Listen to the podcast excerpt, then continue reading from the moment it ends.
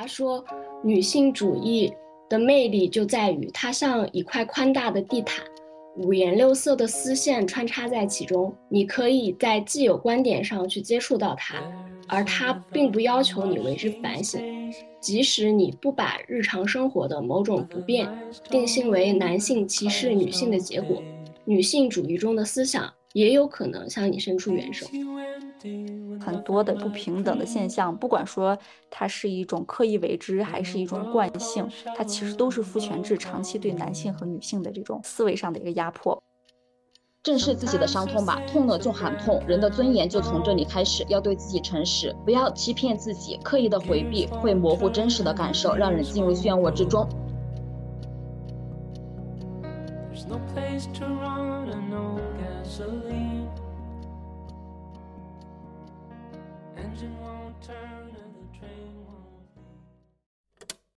Hello， 大家好，欢迎大家来到死亡书社第6期的共读分享会。上一期经过大家的投票呢，有2本和女性主义相关的书获得了最高的票数，就打算一起读，然后看一看2本书有没有什么共通点，也希望有更多可以分享交流的东西。这2本书分别是《始于极限》和《看不见的女性》。《始于极限》这本书是上野千鹤子和铃木良美这2位女士长达1年的通信，一共12个月，每个月1个主题，内容也是蛮丰富的。然后《看不见的女性》是英国作家卡罗琳·克里亚多·佩雷斯写的，她是从5个方面，日常生活上、职场上、物品设计上、药物上还有公共生活这5部分，写了不为人所知的很多的关于女性的数据缺口以及一些不平等事件的存在。那么今天呢，就邀请大家来听我们的分享，然后首先分享的是洛洛，欢迎洛洛先分享。好，那我先开始啦。我照例还是做了2张图啊，但是其实有的内容不是很多，主要是想把我重点就是想聊的点和大家共享出来。然后这2本书呢，我是先看的《始于极限》，因为之前已经读过上野千鹤子的《厌女》，还有《从零开始的女性主义》，包括那个《父权制与资本主义》，那3本书其实我觉得已经把很多东西讲得蛮深的了。所以其实在看这本书的时候，它其实从认知的冲击上以及说观点的深入上倒没有给我很大的感觉，就是它还是偏生活化的。但是因为这个对谈的这个女士铃木良美，她是因为她之前有那个 AV 演员的经历嘛，所以我觉得他们俩在聊性这一块的时候还是有一些输入的。所以这本书我觉得我主要就是对这个点印象比较深刻，就想聊一下关于性这一块的一个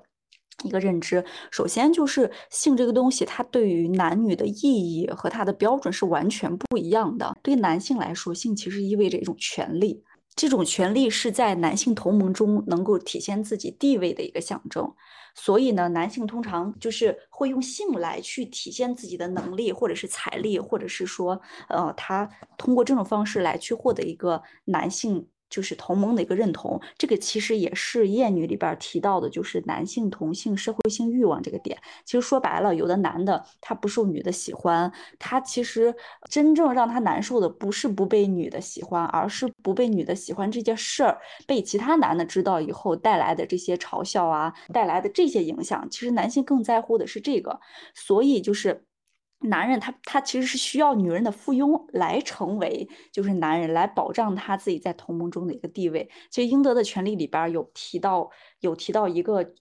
就是针对这个有一个延展，就是现在可能社会中有一些人叫做那个非自愿独身者，就这个指的是一些主要指的是男的，就是长期不受女的青睐，然后他就会有这种性压抑，包括边缘化，他就会性格扭曲一点，极端一点，可能会出现一些反社会的倾向。可能之前就有很多这样的案例，就可能因为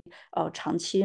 不被女的喜欢，然后就做出一些可能去枪杀呀，或者说是谋害，就是很多女性这样的一些事件。那这些人呢，他其实从利益双方上来讲，按说是其他男的抢了他的资源，对吧？所以他就相当于其他男的抢了这些女的，所以没有人喜欢她。但是所有人最终都会把矛头伸向更弱小的那一位，他会觉得啊，不喜欢我是你们眼瞎，是你们没眼光，所以他会把这股愤怒又会释放给这些人。所以女性到头来就是，不管你选不选她，你都会沦为一个受害者。如果你选她的话，她也会把她生活中的不满也会发怒出来。也就是说，这样的人其实当他需要未满足的时候，他就会投射在外在的不配合，他其实就是有暴力倾向的。即便说你找到就是他这样的人是有伴侣的，但是他也会把这种愤怒释放到伴侣这样的身上。所以就是这种人是一种蛮可怕的，但是这种在男性群体上是比较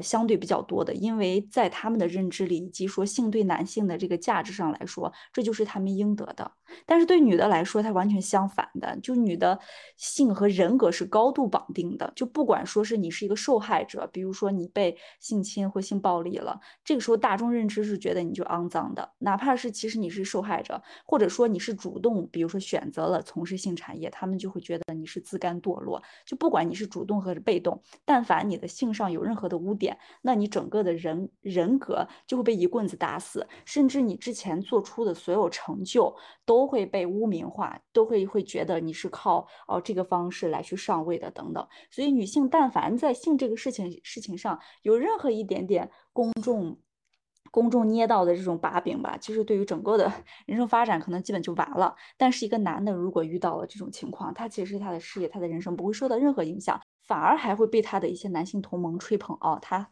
很厉害，他有很多的方法，或者说他很会讨女人欢心等等。所以就是同样的事情在两个群体中，你发现他完全截然不同的。那从这个方向上来看，就是男性天然觉得这是我的权利，而且我要用各种方式来满足我的权利和需求。那在这种情况下，他的需求是持续存在且无上限的，那有需求他就会有市场。所以性产业核心其实不是说就是说这个东西是女性创造出来的，而是因为男性有大量这样的需求，而他的需求在他的正常生活中体制中得不到满足，所以催生了这样的行业。那在性产业中也是一样的，对男性来说，他就是一个用金钱满足欲望的工具，而且它可以避掉就是所有亲密关系中的这些繁琐的人际关系以及你要承担的责任和风险，它直接用钱把所有的东西都转嫁到女性身上。那对女的来说，它也就是一种经济行为。但是这儿我们可能要区分一点，就是哪怕说我是为了赚钱干这个，但它并不等于自愿的概念。就像我们上班一样，你上班做的所有事情都是你自愿的吗？不是。虽然上班是你做出主动你选的一个结果，但这个过程中这个事情并不都是你自愿的，所以它是有一个明显的区分的。如果这个东西不能赚钱，那没有人愿意尝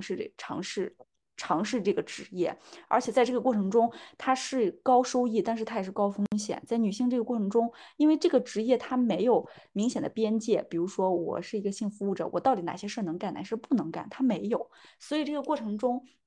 这种服务它的无边界延伸，它其实包含了很多对于人身的一些伤害吧，包括它可能要承担生育的风险、疾病的风险等等。所以在这个过程中，男性其实是一种逃票，就是他在不管是嫖娼的过程中，它其实是在转移这个风险的一个问题。所以它其实整个的性产业就是一个男人来主导的，它是女性就是商品女性商品化，然后就是而且是因为你主动成为商品的，所以我所有的责任我都可以免到，包括这个过程中哪怕它出现的一些施暴行为都可以把它合理化。所以就是相当于把很多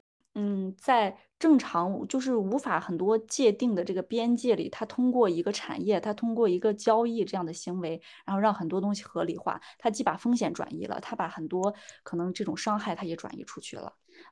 然后最后一个想提的是情色资本，因为咱们可能经常口头都会说，哎，年轻漂亮是一种资本，包括在这个里边书里边铃木良美他刚开始他也会有这样的一个形容，就觉得这个行业的人可能有些是有情色资本的。我觉得这儿有一个很大的问题，就是其实你本来是一个商品，你本来是餐桌上的肉，但是别人用这种转嫁概念的方式让你觉得我好像是有一定权利的，这样你就会忽视自己的这种结构性的弱势，然后你还会就相当于被卖了还给数钱这样子。那什么是资本呢？资本是你要能积累的，而且是我自己的我能控制的东西才叫资本。但是美貌它是资本吗？首先美貌它是随着时间的增长而简化的，而且这个东西不是你自己来评价的，更多的是对方来评价，就别人可以赋予你，但是别人也可以随意剥夺。所以在这个市场里，女性她就是一种商品，而不是资本。这两个概念其实差异非常非常大，就是真的是一个主体和客体，一个是肉，一个是吃肉的人，这样的一个区别。所以我们应该就是知道这是一个到底自己在这个体系中是在哪个位置，而不是被这种概念忽悠了，真的以为自己年轻漂亮，这是我的资本，我可以用这个来为我谋一些什么。它可以是一种优势，它确实可能会在咱生活中给你带来一些便利，但是它不是你的资本，你不应该可能就是把你的很多的希望放在这个上面。这个我觉得是一个比较就是还蛮重要的一个概念吧。然后最后一个提到就是这个费用的问题，因为我们刚前面说它是一个高风险高收益的嘛，那这个费用里边很高，它其实包括为什么高，它其实有很好几个来源的点吧。第一个其实就是我们说的，就这个过程中它边界是很不清楚的，它可能很多的行为就是会有很多就人格呀尊严上的这种践踏，它是你没有办法就是用正规的这种标准来把它的服务合理化的。以及说就这个东西大家也知道它不是社会规范下的，你是不能去对外说的，它自然有一部分就是你就是相当于就是有种非法的很多东西，大家只能在私下里进行。以及因为它生命周期会比较短嘛，我做这个行业我可能干个多少年，我后面首先它不能写到你简历里去，我也不能通过这个来成为我的经验的一个增长，来为我日后的人生可能有一些正向的一些补充吧。就相当于我在耗尽我后面的很多时间来做一个短期的高回报这样的一个事情，这其实是这个职业或者说这个行业本身的一些特征。后面有一个就是男性的自我证明，比如说两个人去嫖娼，一个花了1000块，一个花了2000块，那自然就是女性在这里成为商品的时候，大家都会以你的价钱来决定你的质量，那都会觉得2000这个的一定会比1000那个好，所以女性完全是被价格来去标榜的。那在这个过程中男性就产生了比较，那我花了2000块钱，我的就是我找的这个人一定比你好，那我在这方面我的权利就比你大啊，就是我获得的服务就比你好。男的会通过这样的东西来比较，所以它是一种男性的自我证明。如果我在这方面花的钱多，那就能证明啊，我可能比你能够获得某一些权利的更大，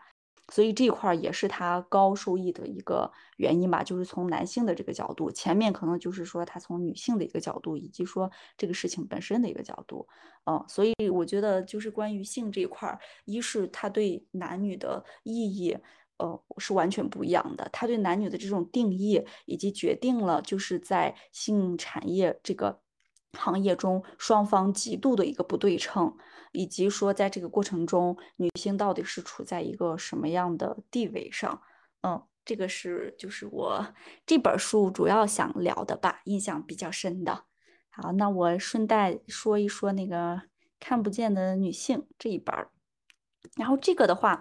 我觉得这本书就是大家看的时候，因为它其实很客观嘛，它其实都呈现了很多数据，它的语言也很克制，但是就是看的人你会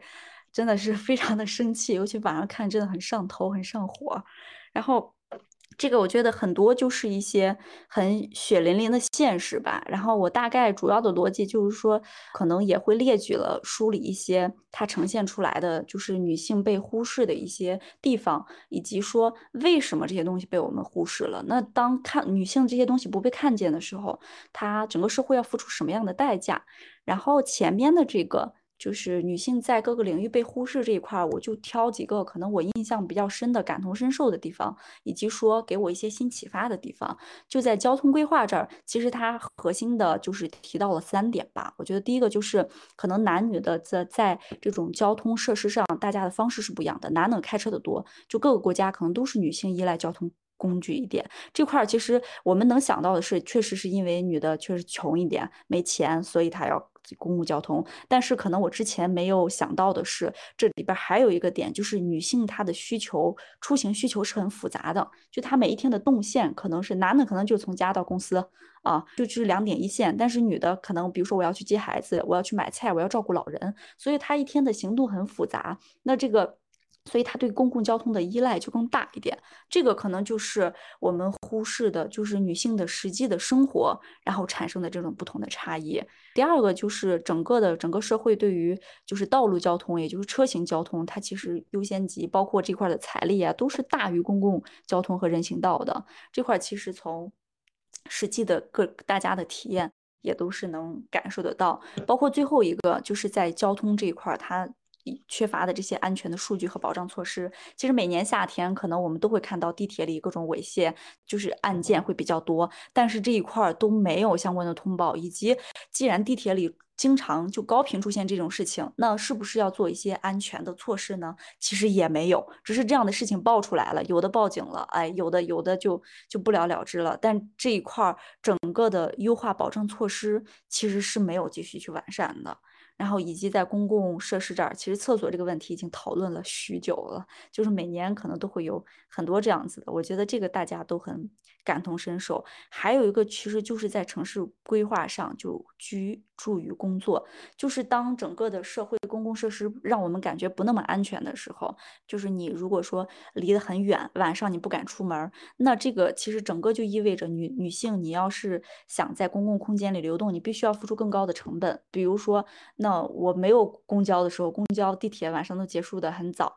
那我可能需要打车，那我就要付出更高的成本，或者你就别出门了，那你就更低的流动，那这其实都一定程度上会减弱你参与这种公共生活，那你在公共生活的发生就会可能会越来越少，包括整个城市基础设施的一个安全性吧，就是有没有去保障女性在乘坐公共交通的时候的一个基本安全，这其实都是很大的一块，就是其实经常出现问题，但是我们并没有看到很明显的一些举措吧。然后运动健身事儿，我天哪，这块我真的是深有感触，就是因为我去了几个月健身房，我就发现了很多。然后这一块我也有一个很明显的点，就是很多被我们忽略的地方，是因为我们没有进入那个领域，或者说离我们的生活太短，所以大家不觉得它不存在不平等，所以可能当别人说很多领域的不平等的时候，我们没有感觉，就是因为我们没有进入，然后就很远。但是当你真正的去了解，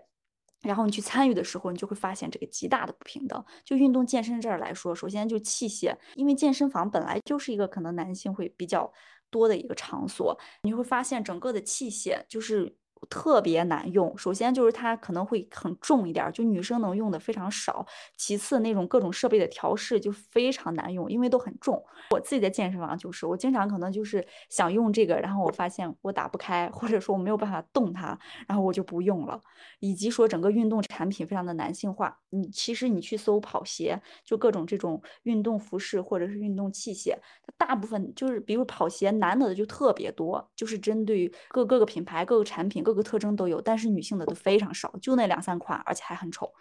就是非常的少。包括可能运动手表这一些，就一是它的数据是不太准，二就是它的整个手环可能就是按照男的用的。反正我见过戴运动手环的女生，大部分都在倒数第一个和倒数第二个动，就可能有的手细的就是戴倒数第一个也会很松，那这个很松的话数据就更不准了。你说这个东西就是它那么普遍，它在手环设计上都没有考虑到女生戴这个可能会大，所以这是很明显的一点。包括整个的空间也是偏男性主导的，就是可能当健身房里很多男生在撸铁的时候，女生你可能不是很好意思进去，包括你进去的时候很多人看你，你也会不好意思。以及在足球场上可能有很多的男的，所以当时飞盘起来的时候一阵污名化，其实也是因为有一部分原因就是女性抢了那些踢足球的一个场地吧。所以这一块当男性把这个运动的空间越占越多的时候，女的更不好进去，那更不好进去，慢慢就全变成男的了，这个整个就是你就看不到女性的身影了。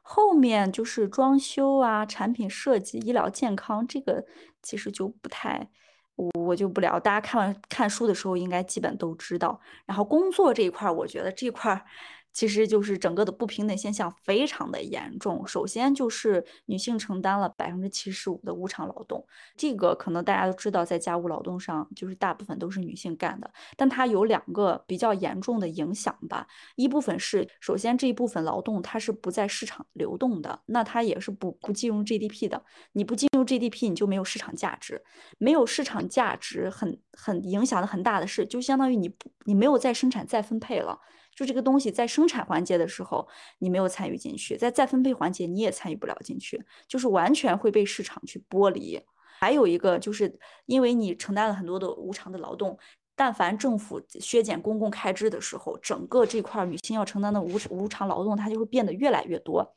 就假如说现在提升，就是现在不是在鼓励催生3胎嘛，但是政府并没有建相应的一些公共设施，比如一些托儿所、育儿机构之类的。那没有这些社会公共服务的时候，他就是让你来承担，那你自己家你去养孩子，那更多的就是女的来看孩子，那她看孩子呢，她就要承担更多的无偿劳动，所以它就是一个恶性的循环。所以这一块它的影响，它不只是说我没有工资，而是后面所有的社会环节你都参与不进去了。我觉得这是一个蛮大的一个影响吧。然后包括整个的劳动力参与很低，其实现在我们是比大概可能10年前还要再倒退的。然后性别歧视这儿，我最近其实也看到了，就有的学校在招生招老师的时候，你就发现对女生的要求基本都是研究生或者是名校985、211，但是很多男的可能就2、3本都能进入。所以在这一块，就哪怕是一些女性主导的行业，它的要求差异也非常大，就对女的要求很高，男的要求很低。而且且不说大部分行业可能都是男性主导的，包括有一些行业完全是不让女性进入的，以及说职业发展的差异，就女生因为生育，她很多就会慢慢的被职场劝退，以及很多行业缺乏女性员工。这个缺乏女性员工，它可能就会影响到整个的就是社会上的，就是整个的一个公共服务。比如说警察机关里边它缺少女警的话，那女性的报警比例就会偏低，包括报警后可能它的整个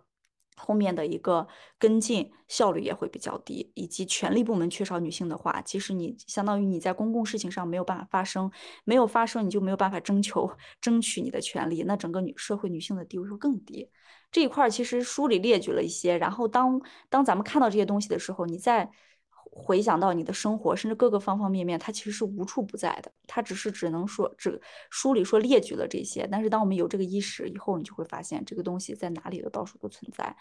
那我们也去想一下，为什么就是我们之前没有注意到呢？或者说，女性的这些困境没有被看见呢？其实从我觉得大概差不多3方面吧。第一个可能就是有一些惯性的认知，就这些惯性会体现在很多方面，比如说语言的惯性。就我们在说话的时候，我们有时候会默认人类，就是提到人类的时候，可能我们是想不到这还有女人，脑海里出现的一定是一个男性的形象。包括有些职业像程序员、可能工程师、科学家，我们自动反应也是男性。就是这一块可能就是大家各个国家，包括一些文化上的用词儿，然后你的字儿，就很多它是一种潜移默化的影响。当这一块的认知慢慢稳定的时候，你自然就会忽略了。其次还有和传统社会分工的一个很大的影响，就是男主外女主内，女性整个是被排除在社会整个公共空间的，所以她在公共空间里没有话语权，自然也会被忽视。还有一个很重要的原因，就是可能在前面这种惯性的基础上，社会的宣传教育，我们从小到大，在很多或者说教材上，或者说在宣传上，我们是很少看到有这样一些女性的榜样的。甚至很多，比如说女性第一个科学家，就是很多这样的女性做出的杰出成就是被忽略的，完全是看不到的，就在历史上没有这些女性，所以她慢慢就会让我们的认知去固化下来。其次呢，还有就是在设计的时候天然的一些缺陷吧。一方面就是它整个会忽视女性的身体特征以及和她的使用诉求，这个是一个可能在，这也是受可能惯性的影响。当我默认人都是男性的时候，我自然可能想不到，女性她还会有什么不一样的。其次还有一个就是因为设计她的人、规则制定者、设计者就没有女的，那男的肯定想不到你女的需要啥，就很多东西他没有办法换位思考，就是感同身受必须是自己去体验才可以的。但当没有这样的人的时候，你就没有办法发出这样的声音。其实最后核心的还是一个性别数据缺口，这是一个古往今来的一个问题，就女性是没有历史的，就所有的历史都是男性来参与主导的，所以这个东西是一个，所以最后在本质下来，它其实就是父权制整个下来对女性的压迫。就在这种认知下，男人是一种普遍的，而女人即便她占了社会一半的人口，但她是一个小众的，小众自然是会被忽视的。其次，从社会公共空间上，男性的事情，所有他们聊的东西都属于公共空间的范围，女生聊的东西都是私人的，都是家庭的，所以这儿其实也是家庭和社会的二元制的一个对立，就是父权制与资本主义里其实讲的。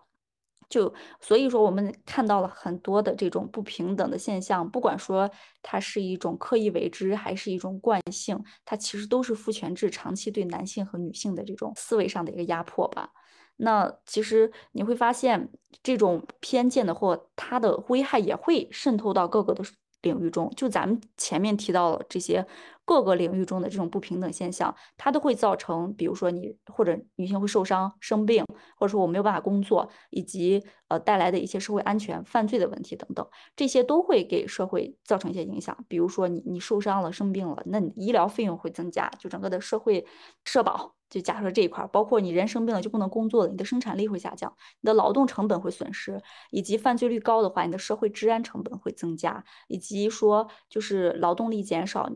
你的整个社会经济是会受很大的影响的。这块其实书里也有举例子嘛，就你可能就是你只要多修一点厕所，你就能省下很多的治安费，同时你每年可能就是因为厕所不足的问题，你要损失很多钱。但是当你一次性花费1200万的时候，你每年治安省那么多钱，然后你还可以把这个事情带来的损失给少掉。所以就是看似只是某一个环节的一个忽视，某一个环节在女性的体验上的一个差感，但它其实会带来很多衍生的这种社会的问题，而这种社会的问题最后一定会作用在你的经济和你的文化和你的整个体系里。虽然它是一个很复杂的一个体系，但是当它真正崩盘的时候，它的影响面也是会比较大的，所以这个代价最终一定会体现在血淋淋的现实局上面。就像如果说你的社会公共服务不足的话，就生孩子这个事情那女性天然就会去抗争。那当真正人口问题成为社会一个核心需要解决的事情的时候，政府就要去考虑整个的一个社会结构的问题了，所以这个代价是要大家共同去承担的。差不多我这本书主要想聊的就这些吧，主要就是可能按照这个结构然后把这个内容捋了一下。 OK， 我就分享到这里。谢谢洛洛分享，洛洛分享内容很多，然后基本上都是对这本书有了一个简要的概括，但是也有例子去支撑。然后大家有什么想要聊的吗？就是刚刚说到那个嘛，我就跑到那个男厕所去看一下，我就发现他们真的是比我们多了几个位置。对，好像因为男性那个小便池它占据的空间会比较小一点，所以它就可以多修几个。但是男性和女性它那个卫生间的就是容纳的空间是相同的，那女性就会少一些。但女性在这本书里面，就是女性的那个上厕所的时间是男性的 2.3 倍，而且还不包括一些就是那些需要来月经需要换卫生巾的那些女性，就他们没有把这种种种可能性，或者是老人或者小女孩这种考虑在内，所以就会有这样的情况。对，所以每次去外面如果要上厕所的话，女生排大队，就要排很长的队伍。是的。那妍有什么想说的吗？我想说2点，一个讲到职业那个招聘的那个，就是因为我之前是教培行业的嘛，所以就非常有体会，就是在尤其是他们考编招录的时候，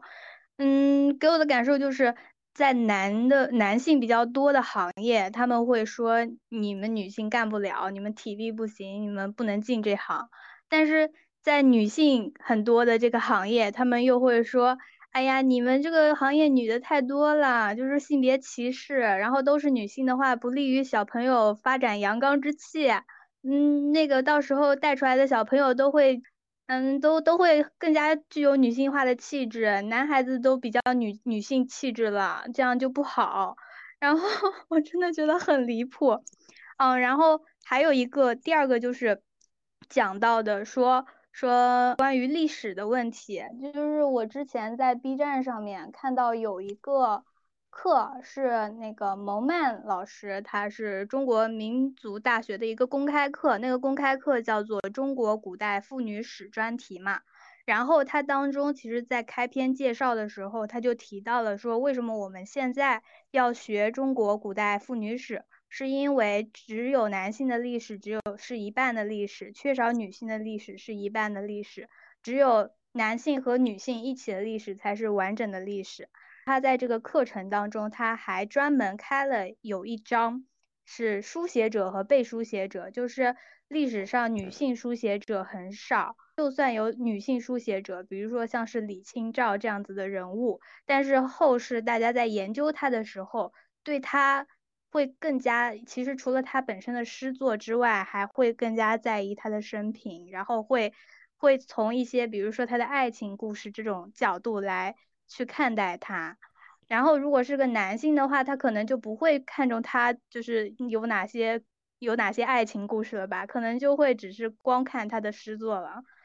这是一个角度。然后还有就是刚才讲到女性领导人的这个，我就想到了之前好像是刷到了一个心理学的视频吧，那个视频就讲了一个故事。那个故事是这样子的，父亲开车带他的儿子去一家金融公司面试，到这家公司楼下的时候呢，儿子的手机响了，儿子看了爸爸一眼，爸爸催促说，你倒是快接电话呀。视频上显示打来电话的是一家上市公司的 CEO， 儿子接到电话，电话里说，儿子祝你好运，你一定可以的。挂完电话之后，儿子再一次看了一眼坐在旁边的父亲，然后他们就用这个问题去问大家说这是怎么回事，很多面试者都没有回，就是回答的都很奇怪，就说什么一个亲生爸一个后爸什么的，或者是开玩笑。但是我当时的想法第一个想法是，哦，这可能是一个同性婚姻吧。但是我后来就想到了说不对呀，这个就是公布答案的时候会说，这个上市公司的 CEO 是一位女性，也就是这个题目当中儿子的妈妈。然后我就发现，确实我确实也有这种就是性别上的歧视，就是觉得为什么一个 CEO 就一定要是一个男性，这个就是很早之前的一个事情了，分享给大家。你说我也没意识到，原来那个 CEO 是个女性，天哪！说一个我自己的例子，可能有点例外，就是我觉得这可能也是反映我们体制的一个问题。只要处于这个环境内，可能稍微有点唱反调，但我没有任何意思，我只是说我自己一个例子。这个我今年毕业的时候，我们班有一个男生就有点性骚扰女生，然后当时毕业，我当时忍了他一次，他第一次找女生那啥的时候，我过去拦了一下，然后第二次呢，他非要拉着那女生陪他喝酒，然后我当时是直接就动手。但是有一点是，当天晚上我们的辅导员其实是在的，而且我们辅导员是一个女生，就是可能岁数比较大了，反正最后事情就是他们把我拦下来了，然后一直到那个男的走，他们才把我放出来。然后第二天我们辅导员特意去找我谈话，我当时第一反应我还是比较害怕的，因为在毕业那个时候闹出这样一样的事儿，首先我这个人就作为班干部就不是很称职嘛，毕竟大家毕业这个时候出这么样的事儿，按照常理说不应该闹成这样，但是我当时确实没忍住，我以为我辅导员会找我说这件事，但是他第一反应是直接安排我给他工作。然后我最后问他，我说昨天晚上，他说，然后我们辅导员跟我说昨天晚上啥事也没发生啊，他就把这个事直接含糊过去了。我觉得这个可能进入这个体制以后，就会不自觉的被异化吧，这可能只是我的一个想法吧，我不知道该怎么说。事后我是匿名写了一个举报信，因为我实在过不去，在我心里过不了那一关，因为那个人去的是一个相当于是选调生嘛，因为我不知道他那样性格去了以后还能祸害怎样的人但是事后也没有任何结果。但我做的可能当时跟他们聊天说，真的只能问心无愧吧，做自己能做的。我是觉得进入以后，无论是他们处于同一个系统，可能被异化以后，无论男生和女生，他们都在互相的袒护，包括甚至我们后来有一些老师嫖娼也好，甚至啥事也好，都会被遮掩过去，但是你根本没有办法去解决什么。但是我不知道这种情况下该怎么去解决啊！一旦你到了那个位置，你能不能做出那样的决定，去举报也好，去做一些事也好，我不知道。我现在可能还没处于那样的位置，也没有太多的约束能做出来。但我扪心自问，如果有一天你面对了，我真的不知道自己能不能再做看似这么幼稚的一个做法，就凭心灵的口气去做这件事。就单纯刚刚听到大家说这个事，聊一个自己发生的事，一个感受吧。就是二狗很勇敢。我想补充一下，就是洛洛刚才说，他说除了那个瑞典的一些就是登记个案，就是登记的很详细，还有一个国家我忘记了，也是在《看不见女性》这本书里面的，说的是他们会事后做一个，就是自己去收集这些信息，比如说哪个地方容易受害，哪个地方就是灯光比较黑什么，然后女性就可以登录网站去看到这些信息，就可以就是在可能社会体制没有那么健全的情况下去适当的保护自己。但是如果我们连最基本的这种记录都做不到的话，就更别提去收集这些数据，然后做成表格或者是其他东西让大家去看到，然后避免更多伤害了。所以我就觉得刚刚洛洛也说，《看不见女性》这本书最重要的就是对于数据的缺口，它对于非常非常多的数据都没有记录，甚至假装不存在。然后还有一点想要补充的，就是洛洛之前说的那个，为什么就是性交易的费用会那么高，除了洛洛刚才说的女性的人格尊严可能被践踏，或者是周期很短，需要消耗自己的青春，这些我觉得还有一个很重要的点，它是作为男性的逃票费。什么是逃票费？就是男性这个性交易是不用负责任的，即使就是有生育的责任也轮不到他来负，所以这里面其实包含了这样一个费用。我觉得这个费用其实给他们不负责任有了一个看似正当的借口。我就想补充这两点，别的没有了。大家还有想要讨论的吗？没有的话，我们就接下来下一个人来分享。那金明，你来先分享。好，我今天分享的是《始于极限》这本书。然后呢，刚刚听到大家的分享之后，我还是想在前面呢先加一部分可能关于性啊、关于性爱和婚姻，就是我自己根据我自己就是成长到现在的一个经验，然后就是做一个大概的一个分享吧。就首先就是说，其实尤其是我们成年之后，能够感受到好像无处都在说性爱婚姻这些事情好像对于每个人都很重要很重要，但是在我们整个的一个成长的一个过程当中，这样的关于性爱和婚姻这样的一个教育其实是非常之缺乏的，就是其实可以说完全没有。然后再讲到一个就是尤其是关于性这一个话题，的话在里面的话，铃木良美她是有说到，就是可能说日本女性她们可能是那一种少女漫画，然后男性是那种AV。 然后其实对于我就是中国的一个女性的来说的话，我们可能更多看到的是小说，从小说里面去看到的关于性爱这方面的一个知识。那更多的尤其这种小说还是以那种什么霸道总裁文啊这样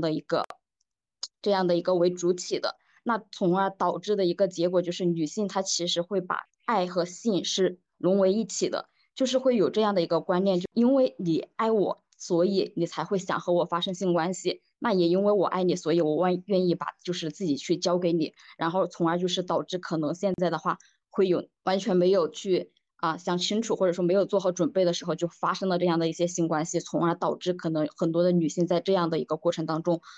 受到了伤害。然后男性的话，他可能更多的就是接触到的 AV 的这种。其实就是我第一次听说这个词是还是在我高中的时候，男同学他们在那里开玩笑，就在那讲到了说到苍井空，然后当时我不知道这是谁呀，然后他让我去问我男朋友，然后当时我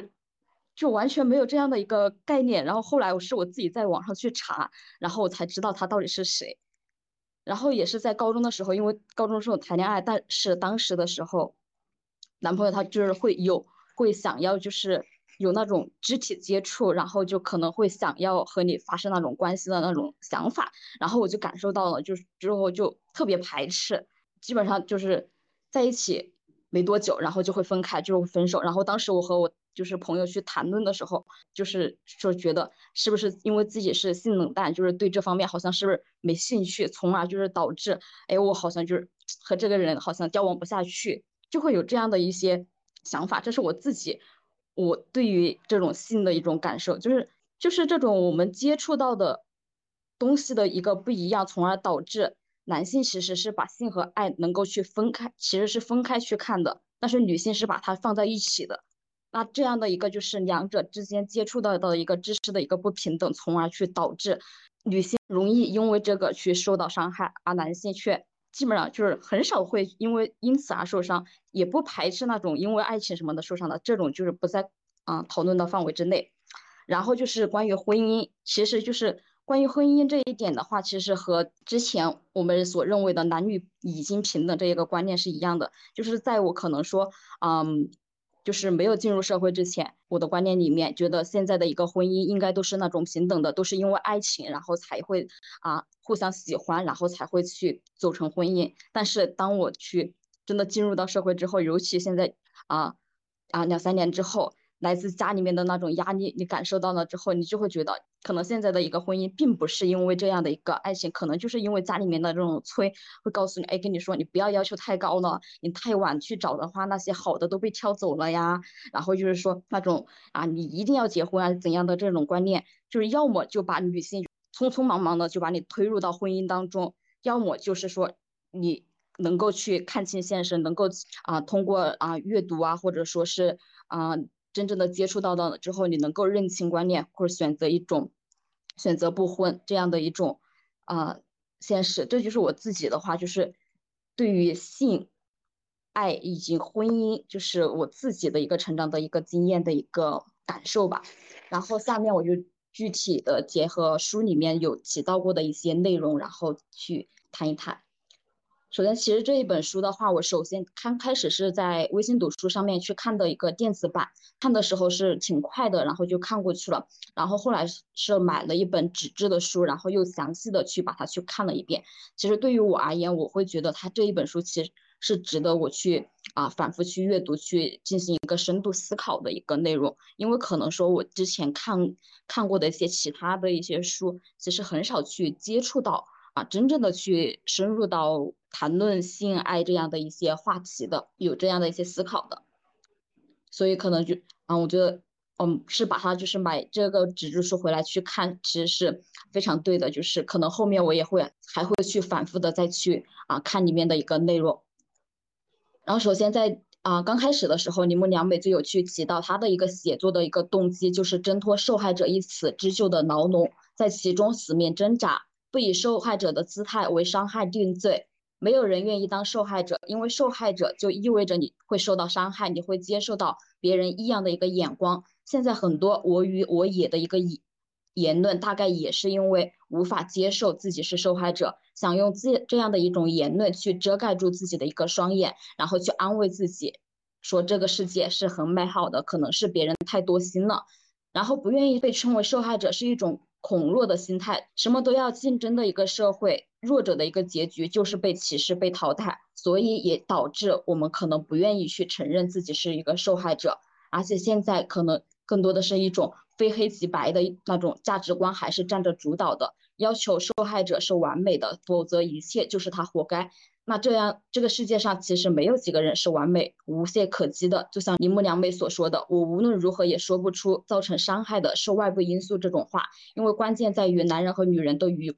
蠢透顶。有多少人会因为这样的原因去不愿意承认自己是受害者，选择去独自抚平自己的一个伤痛。就像在听到放学以后第23期里面的那些投稿的时候，震惊和悲痛扑面而来。金斯伯格说，被压迫的人民并不一定是以同种的方式或以同样的程度被压迫着，不要因为没有在自己身上发生就去怀疑否定它的存在，请保持警惕，不要相信骗人的童话。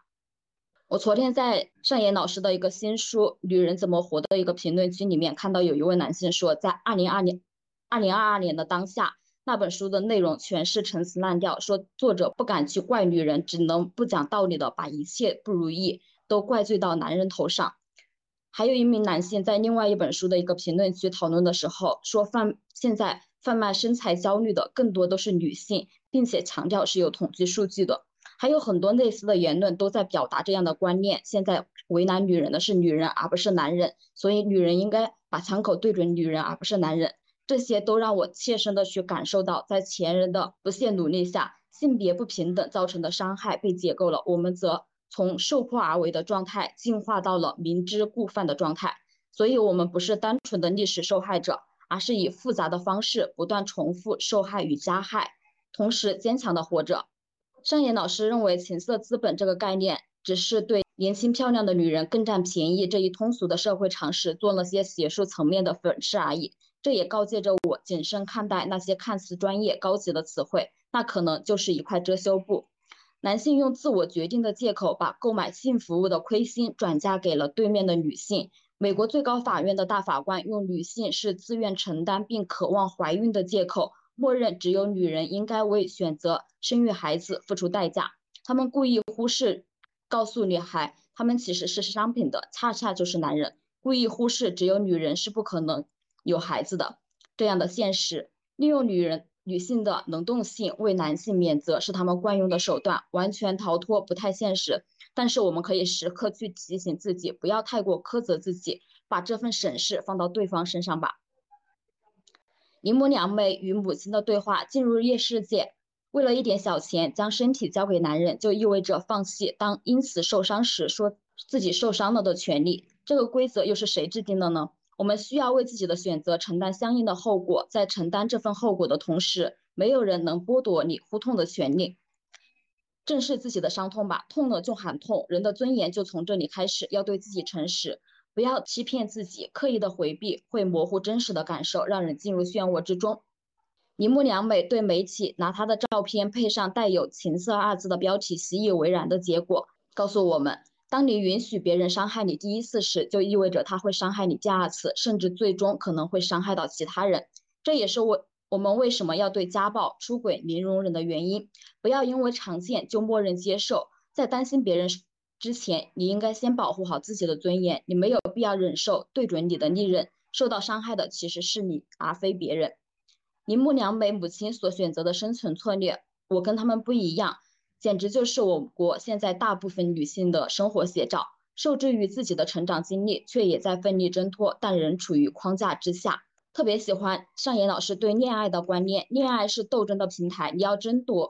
夺取对方的自我，并放弃自己的自我。在恋爱的过程中，我们受到伤害，也互相伤害，借此艰难的摸清无论如何都不能让渡给他人的自我防线，以及对方那条无法逾越的自我界限。恋爱绝不是死死捍卫自我界限的游戏，而是通过狠狠品味与自己不同的他人的反应，同时了解自己和他人的过程。所以请在恋爱之前充实自己，形成自己的价值观，了解自己的底线，这样你才能不被人左右，失去自我，建立起平衡且持久的关系。铃木良美感觉对男人说什么都没用，我根本不可能跟这种生物相互理解，这也是我看到网络上某些男性的言论后的真实感受。叫不醒装睡的人，想到我若接受现实，可能就要和这样的男人生活一辈子，简直毛骨悚然，前方一片灰暗。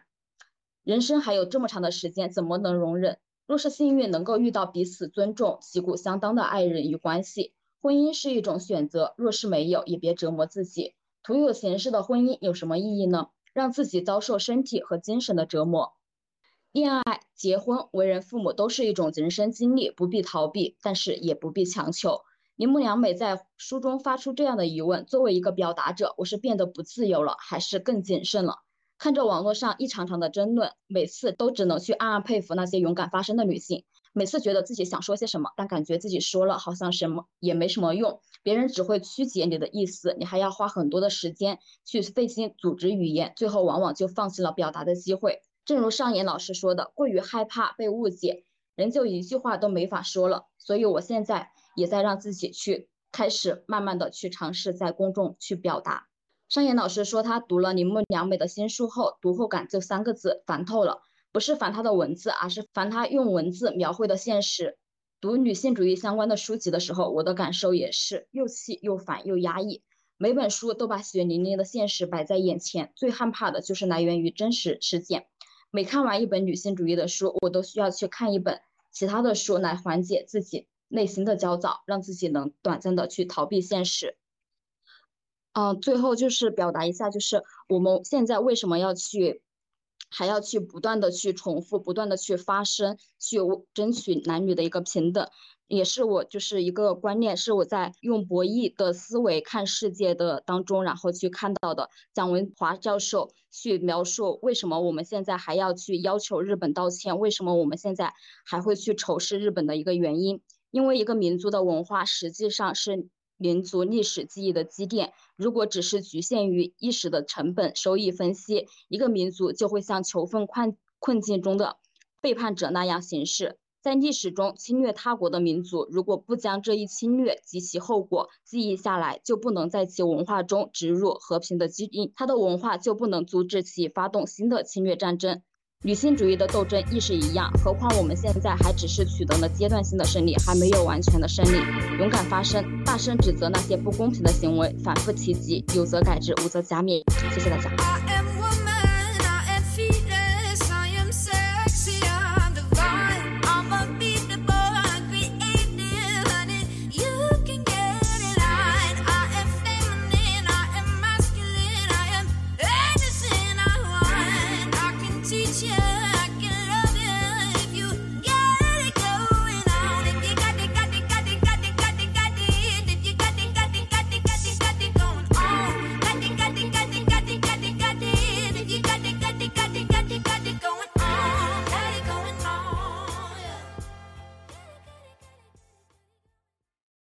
好的，谢谢金明的分享。大家有什么想要和金明分享的吗？就金明刚才开场讲到的那一段男朋友动手动脚的经历，我有过一段完全相似的，然后就那段经历之后，就让我觉得人为什么要谈恋爱？难道对于男性来说，谈恋爱就是为了获得一个免费的可以睡的资源吗？然后我就是会觉得很不舒服。我现在想到的就是有一个不一定是性骚扰了，就是你在恋爱关系当中两个人进行一些互动的时候，你想要拒绝，但是那个拒绝你可能说不太出口。我在网上会有看到有那种博主，他是比较偏交流性生活性经验的那一种，但都是匿名提问啊。然后我刷的时候，就有时候他会讨论一些技巧或者是姿势，有时候他就会有一些女生，他就会说男朋友想要怎么样，但是他不太舒服，不想要，然后他又没办法拒绝或者是说不出口，所以他就来求助。就这种情况，我不知道应该怎么说，就是像男生他们好像从 AV 当中接触到的一些性技巧都很像是意淫，然后女性从一些小黄文上面得到的一些更像是调动，可能是促进，就不一定是意淫这种感觉。然后但是两个人在互动的过程当中，就男性会想要女生像 AV的女演员一样有那样子的表现。我顺便还延伸想到了一点，就是现在有那种书嘛，就是会给大家科普，比如说像是海地性学报告、金赛性学报告这样子的书，但是就没有那种正儿八经教你如何让你的性生活能够变得更舒服，就没有那种技巧类的，或者说那种技巧类的书其实是很难找到，所以就算有人想学，他也没办法找到资源，就很难找到资源，所以就只能变成那样子了。从男生的角度来说一说这一路上的事吧。我觉得之所以男生谈恋爱，其实除了去获取一个免费的性伙伴，也不能说伙伴，说句难听的，他只是一个自己的一个附属品。而另一方面，可能在男性中会有这种类似于攀比的心理，就是在我过去的交往经验中，男生甚至会以他性交易的次数，就是人的次数作为一种炫耀，这是我亲身经历过的。而且我过去的时候，当你没有性体验的时候，你在那个圈子里，就是在男性的圈子里，你会在那种形成的氛围内，你会有不自觉的有一种自卑感。我觉得性教育确实一直是我们这一辈子都缺少的一个件事吧。我就单纯的说我自己的经历，我可能真正接触到性经验就会是快到我高中甚至大学的时候啊。我是个男的，也是异性恋，我只是分享一下我自身的，如果有不足的地方你可以明确的说出来啊，不好意思啊。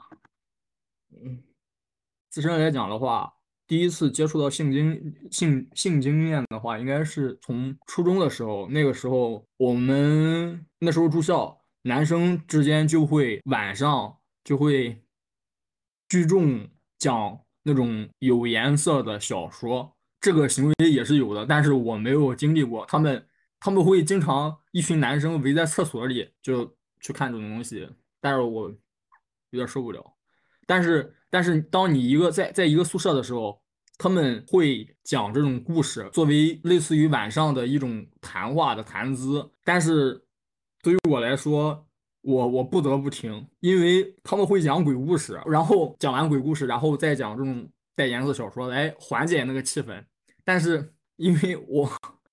你听完，我本身是胆小的，你确实听那种带颜色的小说的时候会不自觉的去缓解他们讲鬼故事的那种恐怖的心理。然后上了高中应该就有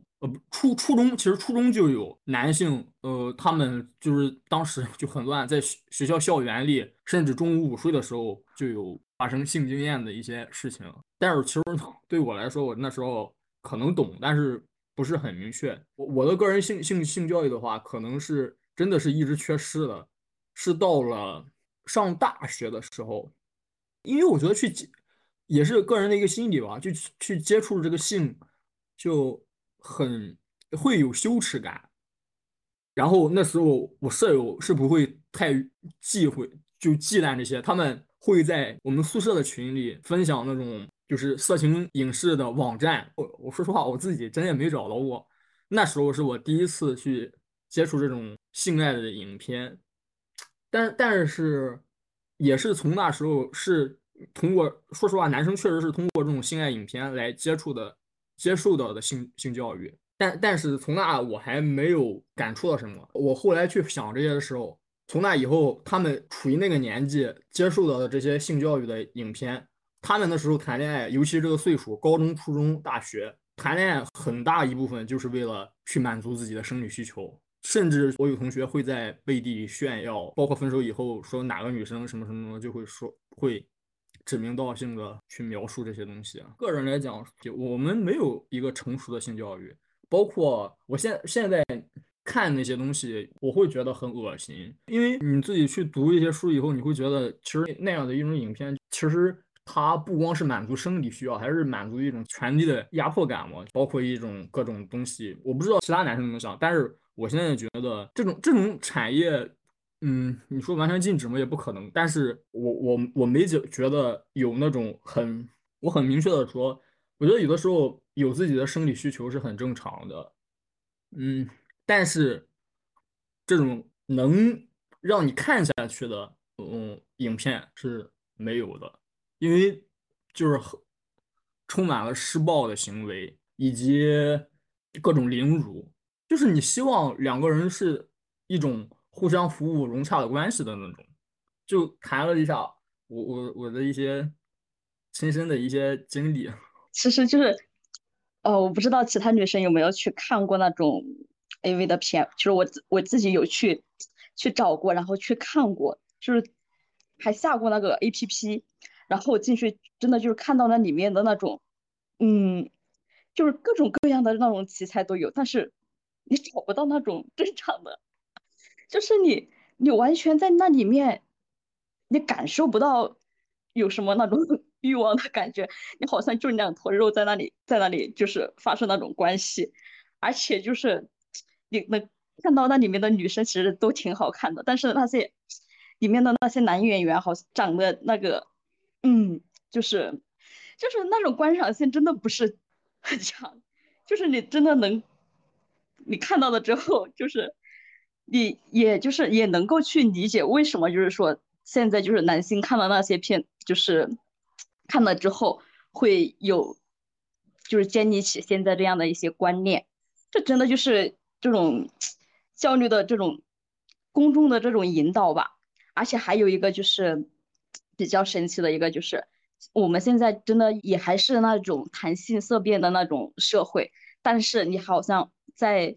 到处，就是你不管是在学校里面还是在社会当中工作场景还是朋友聊天的过程当中，你都能够听到那种黄色笑话，而且在那种大众的公众的那种平台里面，你也能够去听到那种黄色的笑话，尤其是拿那种女性以女性为主的那种黄色的笑话，但是就是没有去正儿八经的就是认真的去谈论性这个话题啊，去讲述这样的一些事，正儿八经的去讲述的。对，前面你们俩其实刚说到的我觉得都想补充一点，就首先二狗那个刚讲的，我觉得他说的好不容易啊，就是不知道该怎么说，但是其实我感觉我们都能够 get 到。我觉得其实你的视角其实是非常好，给的很多的补充，就不包括大家刚说片儿那个事情，我其实在这方面真的是特别特别晚，就是我以前从来也没有看过任何的东西。就小的时候，咱们不是电脑上好多会蹦出那种广告什么的嘛，就小时候我对那些东西第一反应都是害怕。就是其实也不知道那是啥，反正就看到那个东西你就觉得就是要远一点，像毒品一样害怕。我其实真正看可能是今年，我是有史以来第一次就是才看到裸体，我以前都没有看过，就是不管任何影视片的男女的都没有见过裸体，就是然后今年也是之前和男朋友在一块儿的时候，他就非想让我和他一块儿看，我也就想瞧瞧到底是啥。我可能就看了几秒吧，就我第一反应就是先是恶心，第二个就好生气。我一点都不觉得这是和性相关的，我就感觉看到一个奴隶主在欺负奴隶，就是在打压奴隶那种感觉。我当时反怒就是很暴躁，我就好想打那个男的，因为就是里边我感觉就是又丑又矮又粗，就是那种感觉。然后我就第一反应就是很愤怒，我就觉得这是在欺负侮辱人，我并不觉得他有任何男欢女爱那种感觉，所以这个是我对这种片子就真的是生理性的抵触，就看一下就觉得很恶心。然后刚前面其实妙言也提到了，就是包括二狗说的性教育，这其实也是一个反应吧，就是咱其实首先我们没有任何正规的性教育，其次男女接触的东西是天差地别的，男生是靠这个来去了解知识的，然后女生可能是看一些言情小说，然后你发现这两个错位非常的严重，可能 AV 片子里边我觉得那个里边真的就是没有什么感情或者说是性，就是没有这种享受的东西，它就是一种欺压和被欺压，然后就是纯粹就是一种动作性的行为性的。然后女生看的东西呢，全给你的是这种浪漫的幻想，然后全给你的是这种被保护啊，就是很固定模式的这种男女相处的方式，你就发现两个完全是错位的。所以当这两个人遇上以后，他们对双方的预期也是完全不一样的，这个就会出现很大的一个错位，就是觉得可能互相不尊重，或者是怎么样，反正就是这个我觉得就可能就是一个长期的问题吧，这个也是大家就是男女双方在这个事情上错位的一个根源。然后第二个我觉得可能就是在实际生活中，尤其是现在嘛，相对可能会开放什么的，我觉得女的就要有啥就要说出来，就是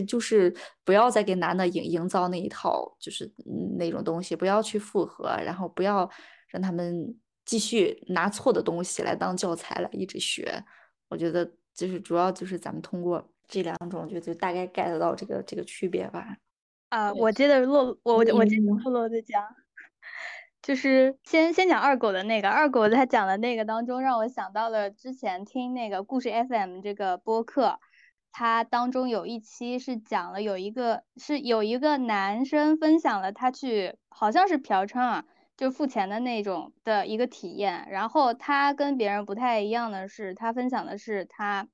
是因为想要有第一次性经验，也是因为别人好像都有了，他觉得自己没有会遭到排挤啊，或者是觉得这个就怎么样吧，就比别人差了或者是啥，然后他就是为了去体验第一次，所以就去进入了这个，就是尝试了一次嫖娼。然后那个播客是分享了一下他的体验，然后接着就是刚才金明还有洛洛都讲到了体验感不好，就是看 AV 片体验感不好的问题，是因为 AV 主要的受众是男性，然后这个男性当中的题材有大部分全部都是男性在强迫女性，当然它有各种的场景设置，也有不同的关系或者是不同的角色，但是它当中很大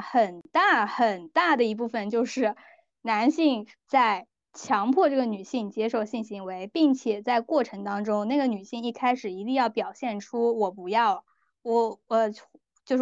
这个举动，但是她这个不要又表达的没有那么明确，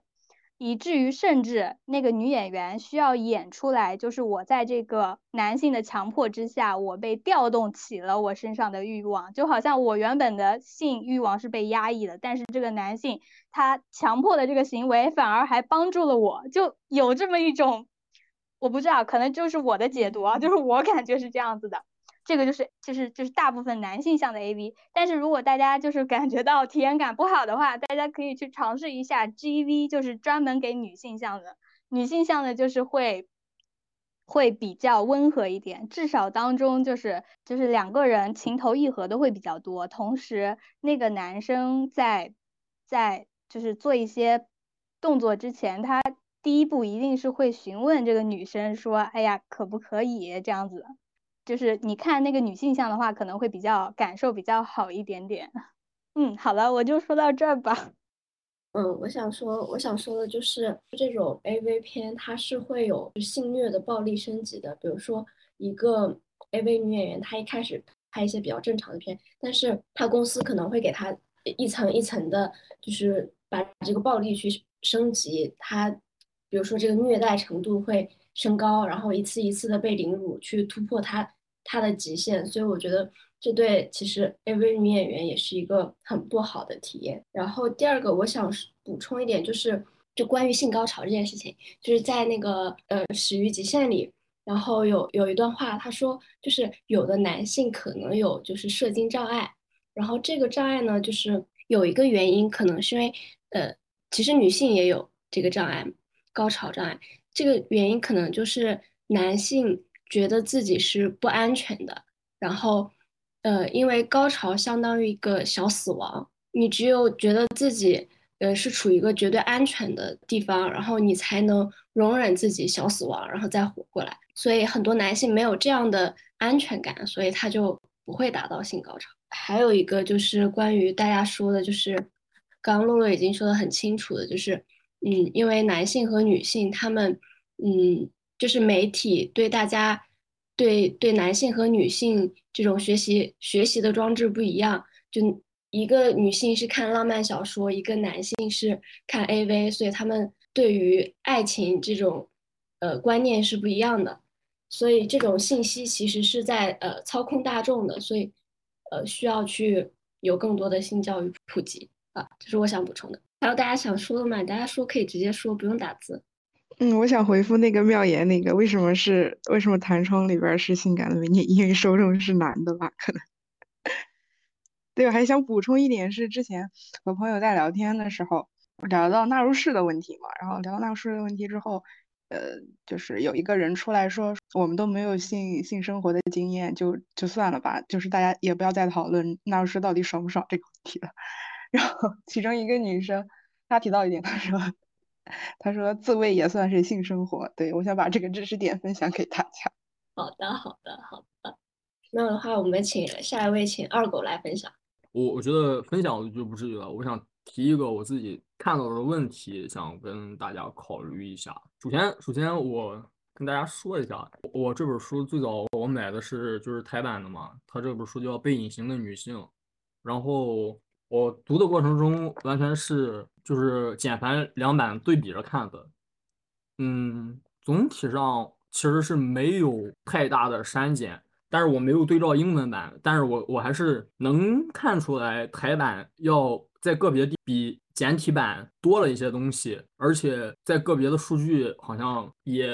存在着差别，可能简体版是2倍，然后繁体的是3倍，就是这种差别，但是其实总体影响不大，基本上吧，可能我看到的地方对比着就只有2-3处，因为我没有对照英文原文，所以我也不知道这是翻译上的差别，还是就是具体是繁体的准确还是简体的准确，这一点我没有对比。而再有一点就是，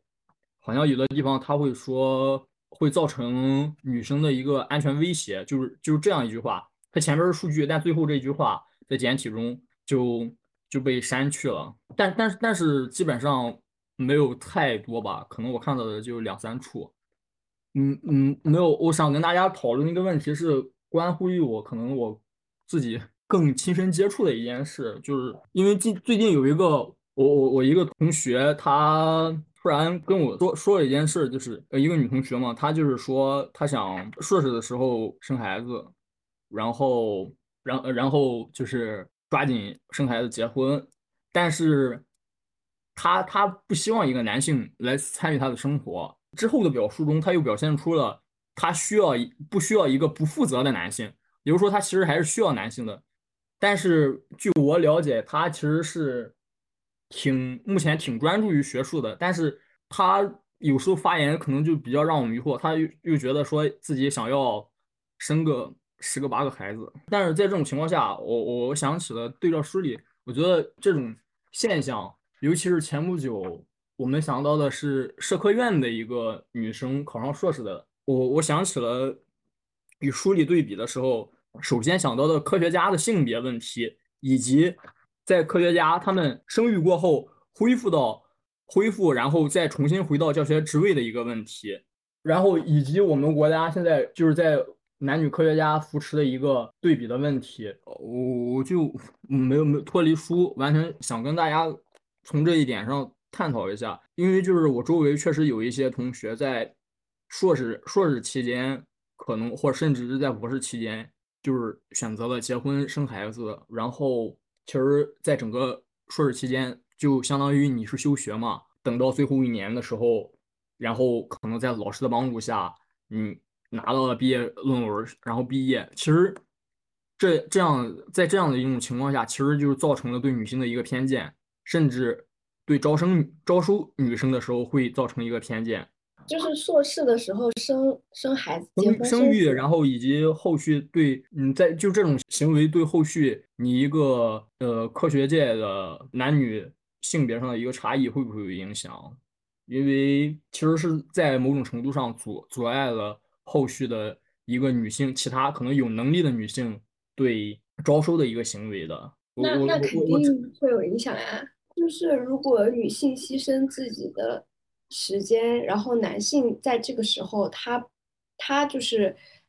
他继续完成他的学业，然后这个女性呢去休学，然后选择结婚生子，那么首先要考虑就是这个孩子生完以后谁去承担这个照顾责任。不过我刚才其实也讲到，就看不见女性里面有很多就是女性提供了很多无偿照顾工作时间，其实这些对 GDP 的影响是很大的，只不过它没有纳入到那个 GDP 的就是生产值里面，所以大家认为它是没有价值的，但它其实价值非常非常高，那我觉得肯定是会有影响的。其实就跟看不见女性里边有一点，其实因为主要是女性的生殖，可能一个学术的发展期和她进行一个生殖的一个时期，其实两个时期是集中在这一点的。其实是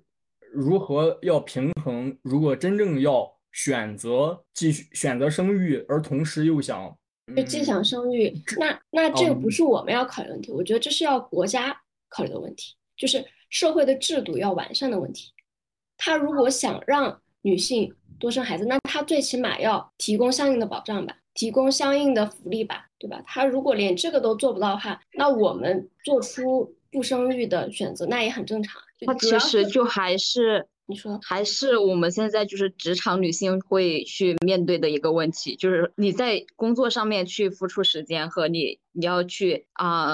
选择就是结婚去生孩子，和你就是说你还在读硕士期间，然后选择在读硕士期间去生孩子，他其实面对的是同样一个问题，就是好像这个后果，女性去生孩子的这样的一个后果是需要女性去承担的，好像这一个选择就是女性自己去做的，然后所以导致一切产生的一些后果，或者说学术界对女性的偏见啊，会去影响她去在招生的时候去选择啊，这样的一些种种因此而导致的后果，然后需要女性去解决。这其实你要女性去解决，怎么解决？那女性只能选择说，哎，我不生孩子，那这个社会就完蛋吧，就大家都完蛋吧。而且就是社会也并没有给男性提供，就是比如说育儿假，就是这个女性生孩子，这个男性也可以放假回去帮忙照顾，这也没有这样的制度去保障同时参与啊，所以我觉得肯定是会有影响的。谢谢大家对我进行一个复评，而我给大家带来了一段非常不好的体验，我向大家道歉，对不起大家。没有不好的体验，没有应该。我今天下午跟妙言当时还是说，其实还有哈娜说这个事，就是说希望哪怕能带来有价值的东西，但是我觉得自己就反而让大家来扶贫了，其实是就很抱歉，对不起。没有呀，没有。其实这种事情其实应该是由社会或者说是国家他们去想办法去出台一些各种政策去解决这样的一些问题。就像他想要去解决可能现在新生人口不多，他就是去鼓励2胎、3胎这样的一个政策去出台了这样的政策。那其实你去想要去鼓励女性去生育，你要想要她真的就是去愿意去生育的话，那你必须要去把她去生育之后会面临的那种可能职场的歧视啊，或者说是自己学业上的带来的各种以及生活上的一些不便，要给她解决这样的一些问题。而这样的一些问题并不是说仅仅通过女性或者说是男性单方面的几个人去沟通就能够去解决的。对，我觉得金明讲的很好，就是尤其是像我父母那一辈，他们可能还不一定是双职工，但是慢慢发展了过后，就是现在家庭里面应该差不多都是双职工了，就是如果没有其他的意外情况的话，要是能选择的话，可能大家都会愿意去工作的。但是两个人都工作的话，那个孩子也是没有人带，那要怎么办呢？就是如果你又是在大城市就是打拼，那你父母就是从小地方搬到大城市嘛，帮你来照顾嘛，那你同时也要负担你的那个就是长辈他们来这儿的那个成本，你是不是也要负担？然后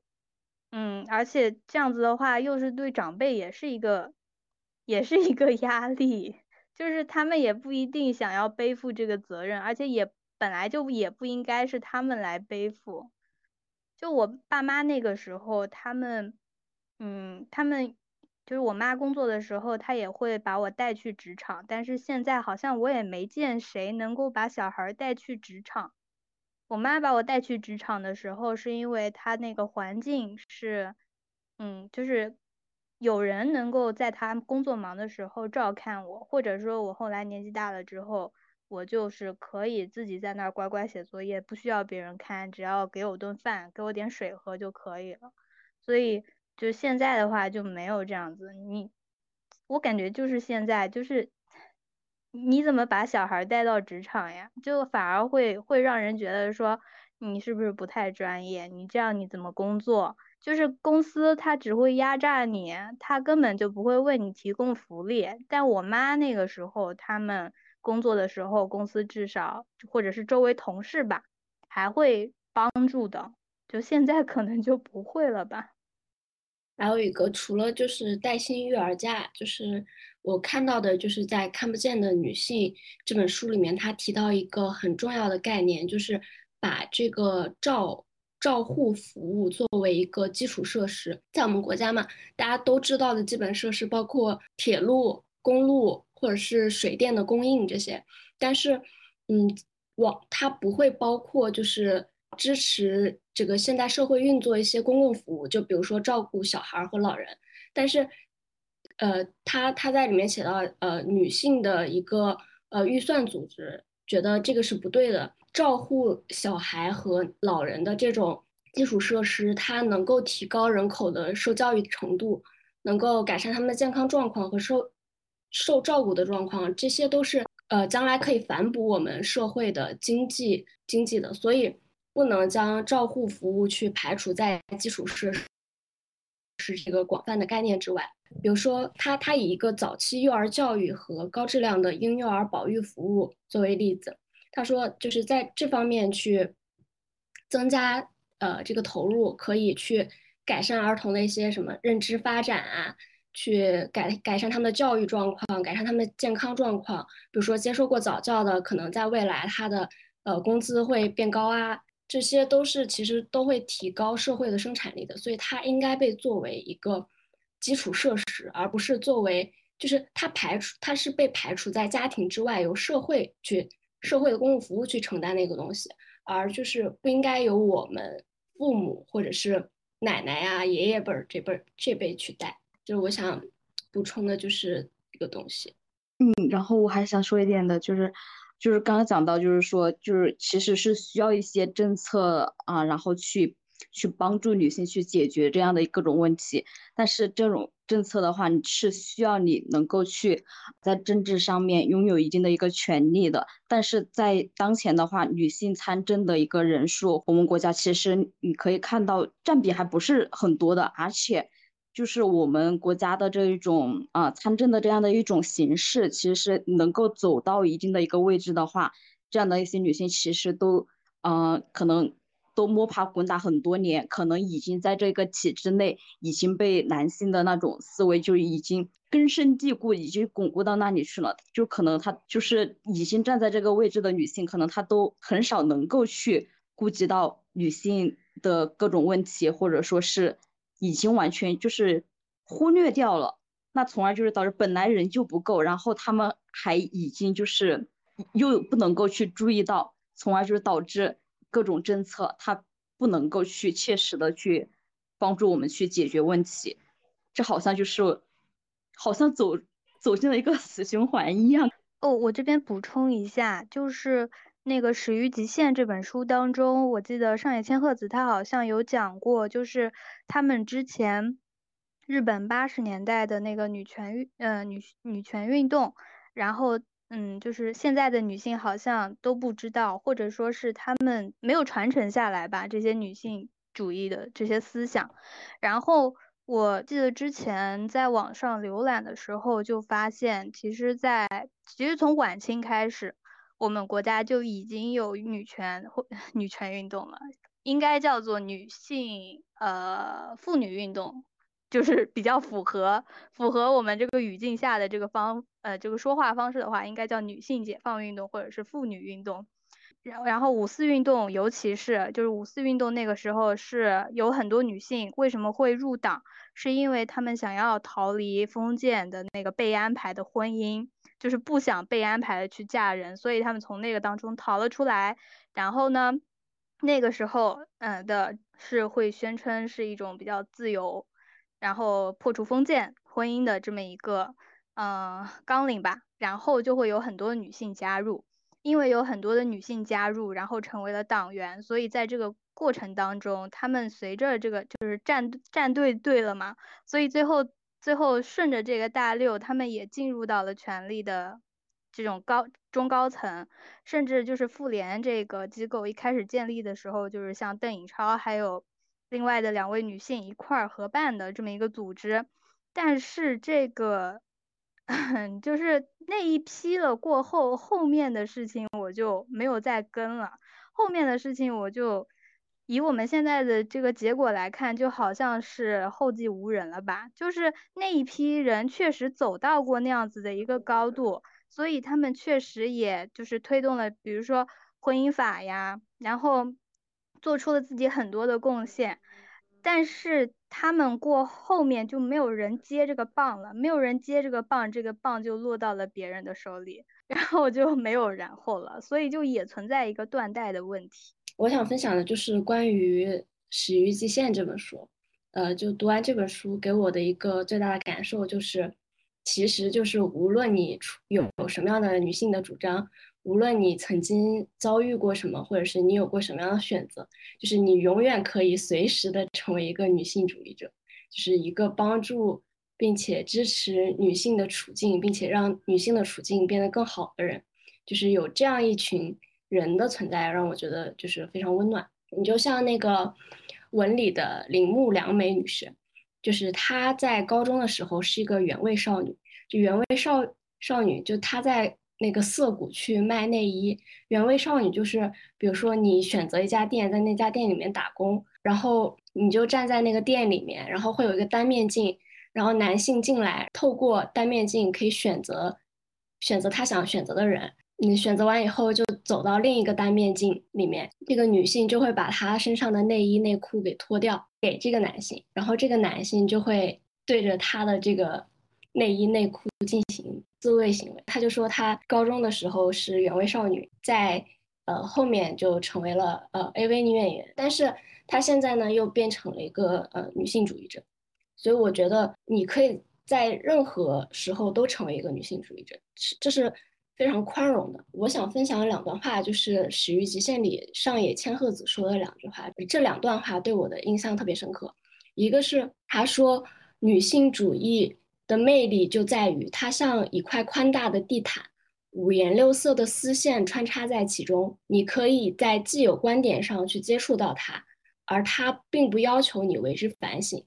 即使你不把日常生活的某种不便定性为男性歧视女性的结果，女性主义中的思想也有可能向你伸出援手。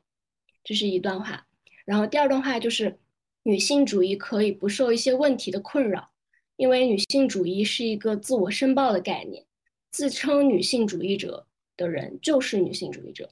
女性主义不存在正确和错误之分，女性主义是一种没有政党中央，没有教堂和牧师，也没有中心的运动，所以没有异端审判，也没有除名。女性主义也不是什么智能的机器，只要把问题塞进去就会把答案吐出来。我一直都这么想，正因为如此，女性主义长久以来都是论战不止、热火朝天的言论竞技场，今后也不会变。可是局外人还是不停让我们站队，问你是女权还是反女权，多荒唐啊！干脆撂下一句话，我就是我，随他们去吧。我觉得这两段话说的特别好，就是女性主义其实并不需要去站队于某一方，并不需要相互去批判吵架，你当然可以有自己的主张，但是并不需要 A 和 B 相互谴责， A 说服美一好， B 说服美一不好，然后他们就进行这种人身攻击，可以进行争论，让这个概念变得更加清晰，但是不一定非要强烈的有一个绝对的主张，也并不一定要坚持，比如说基女的那个 6B4T 的对错， 6B 好像就是不结婚、不生育、不恋爱，然后不做爱，不购买厌女单品，还有单女互助。然后4T 就是脱束身衣、脱宗教、脱御宅文化、脱偶像。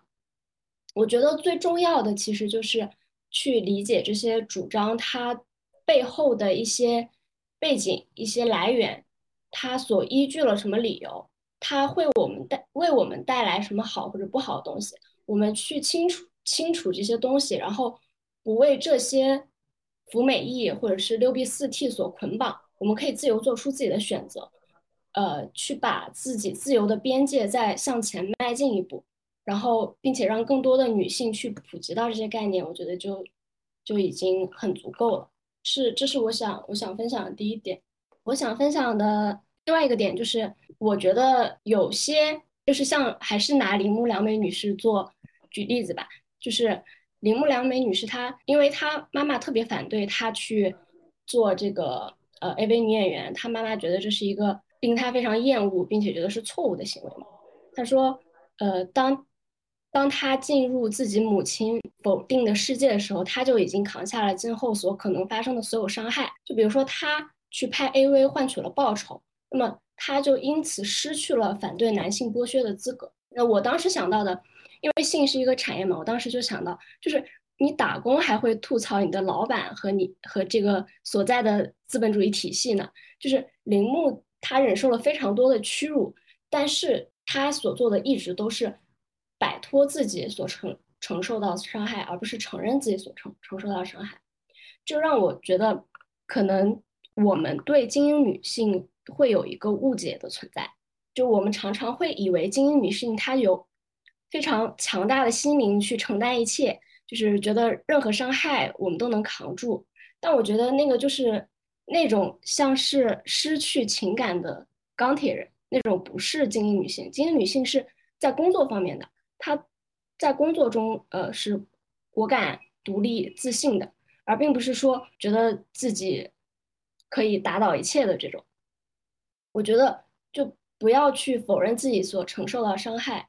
就去勇敢的承认它。这个刚刚精灵其实也说到这一点。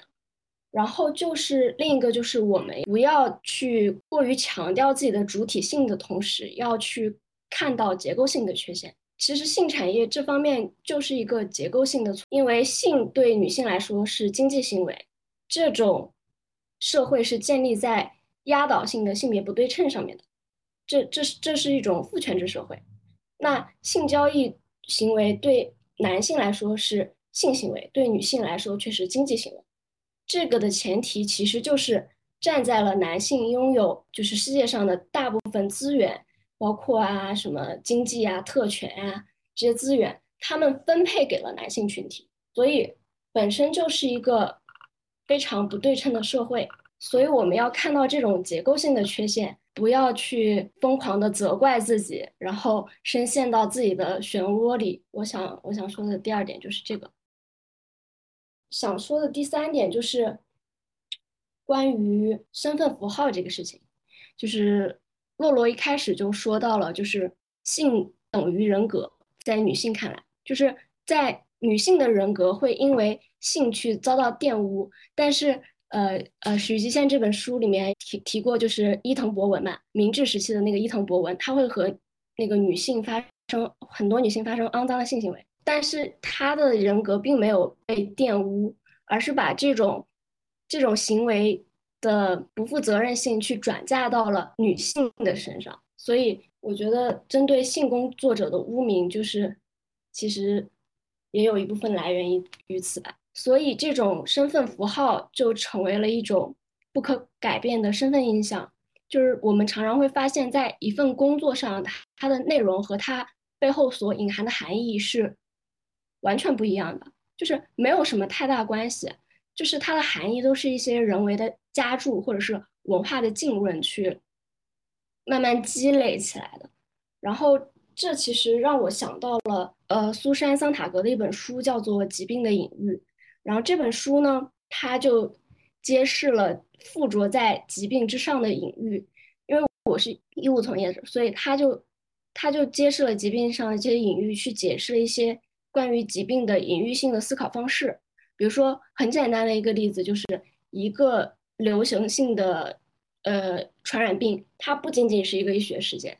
它可以被延展成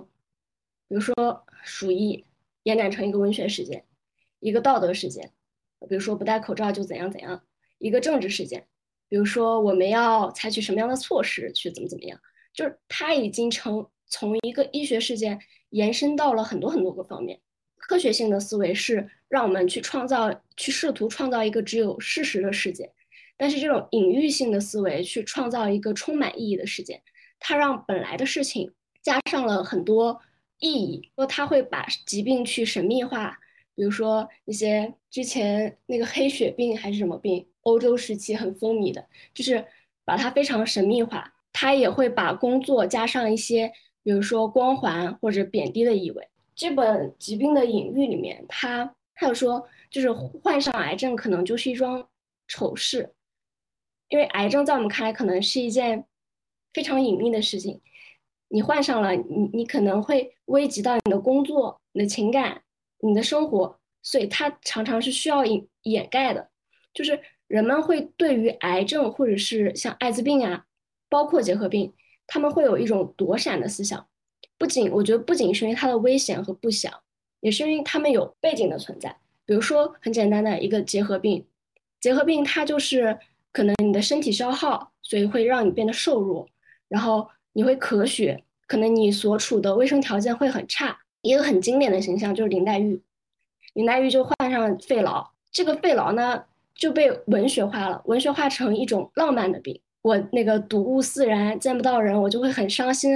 哭着我就变成了结核病，我就变成了肺痨。这是一个很典型的将一个疾病隐喻化的一个例子。或者是某人遭受了重大的打击之后最后患病，然后消耗而死，就这种加注在疾病上的幻想让疾病被放大，他们被疯狂的不断加以解释，然后这些解释掩盖了它本来的性质。我觉得工作也是类似，人们也为工作加上了各种各样的位置和隐喻。我就不说什么医生、法律从业者、金融从业者这些的光环了，以及一些工作的它的加上的贬低意味，包括性工作者。其实我想讲的是一个很微妙的点，就是在认可欲求那一节上，因为我说了嘛，就是《始于极限》这本书它的内容很丰富，它包括了很多情感的，有母女关系、恋爱啊、性啊，然后情感欲求，然后它在也有关于男性看法，也有对于自由啊、工作啊、能力啊、团结上的，就有12个主题嘛，每个主题都不一样。然后他在认可欲求这个章节里面分析了一下为什么铃木良美会选择成为性工作者。因为铃木良美她是出生于一个比较良好的家庭，就是你说她出于经济需求，她也没有那么大的经济需求去让她有这个性行为，但是唯一一点就是她妈妈很讨厌这种性工作者。然后有很多女性她们选择性工作者是因为她们想要被认可，就是他们是低自尊的，就是作为性对象他们可以获取金钱，也可以获取的，他们会认为到自己是有价值的，然后也能获取到金钱，所以很多低自尊的这种女性会从事这种行业。但是铃木良美她在这个里面其实自尊并不低，她并不需要去出卖她的性价值，而且她也明确的知道自己的性是有价值的。我是这么理解的，我把她称之为非常高自尊的女性。她知道，她把男性看作一种就是低人一等的本能动物，她知道自己可以满足对方的需求，于是一半是施舍，一半去蔑视的去满足对方，并且还赚取了金钱。就是我感觉她是有点厌男的，她不像那种低自尊的女性，她们是为了获得自己的价值感或者为了获取金钱去干这行，而是它是一种又有厌男的情绪在，然后又觉得自己可以满足对方，但又看不起对方。对，我是觉得这是他会成为性工作者的这个理由。我想分享的基本上就是这些。三铁，我想就是和你讨论一下，就是那个第一点，就是我有一点不一样的想法，就是关于妓女和自由派女权的这一方面吧。因为我前段时间刚看了一些那个书，性别打劫，就是我确实我很认同你说的那个，就是人身攻击是不对的，但是我的观点是，就是因为自由主义女权和激进女权，他们两个派别他们的立场就是不一样的，所以他们的那个争吵它是一定会发生的。就是激进女权它就是那本书里边描述的是，它是将注意力带到男性主宰、男性认同、男性中心和执迷于控制，并且制造出性别压迫的父权体制。所以激进女权它将男人视为父权秩序的主要受益者与执行者，不管个别的男人的行为如何，或者是如何看待自己，他们都参与在一个牺牲女性来赋予他们性别特权的体系，他们也被鼓励来保护这个体系中，并且从中获益。所以就是基女非常维护的那个 6B4T 里边最强调的一点就是不沾男嘛，因为他会将就整个体系里边的所有男性全都看作是要批判的对象。但是自由主义女权，她的问题是，啊，这本书里边写的，我求生欲好强呀。她写的是，由于她太聚焦于个人，然后就是她就无视了社会体系的力量。这也就是为什么自由主义女权主义她不把父权视为需要认真对待的原因。而且，自由主义女权她通常会把女人放置在需要和男人协商的位置，而且是不利的位置。对，这本书里边是这么说的，就是我的理解就是妓女她是无差别扫射男性的，对，但是自由女权更强调个体，就是她个体是就是这个男人他没有做什么伤害女性的事情，然后我和他就是关系很好，所以我要和他在一起。可能我理解的是这样的，就是我想表达的就是他们两个的立场不一样，所以吵架是肯定会吵的。对，大家就各有各的主张，那产生争论是肯定可以的。那大家可以就是目的是让这些争论变得更加清晰嘛，各自的主张都会延伸出更多的东西，而不是说我就是相互有一个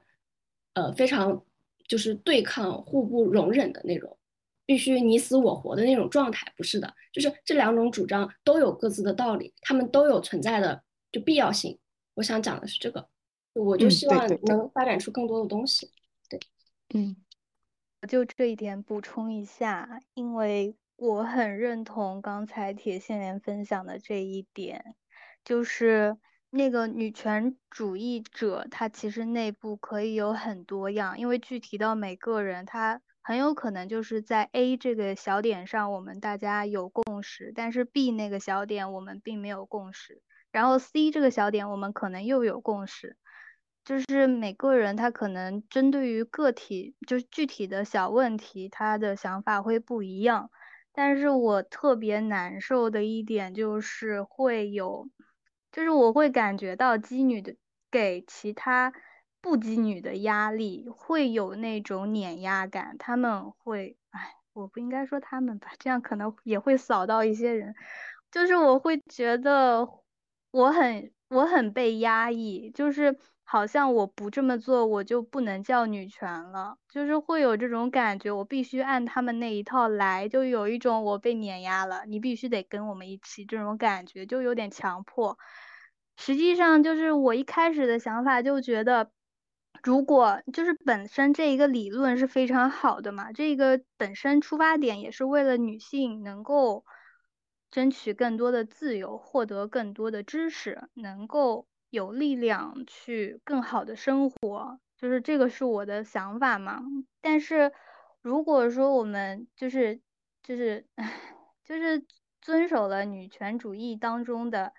一些规范或者是要求啊，是不是就是进入了另外一种规范呢？然后这个规范并没有让我们带来更多的自由啊，就是我为了遵守这一套规范，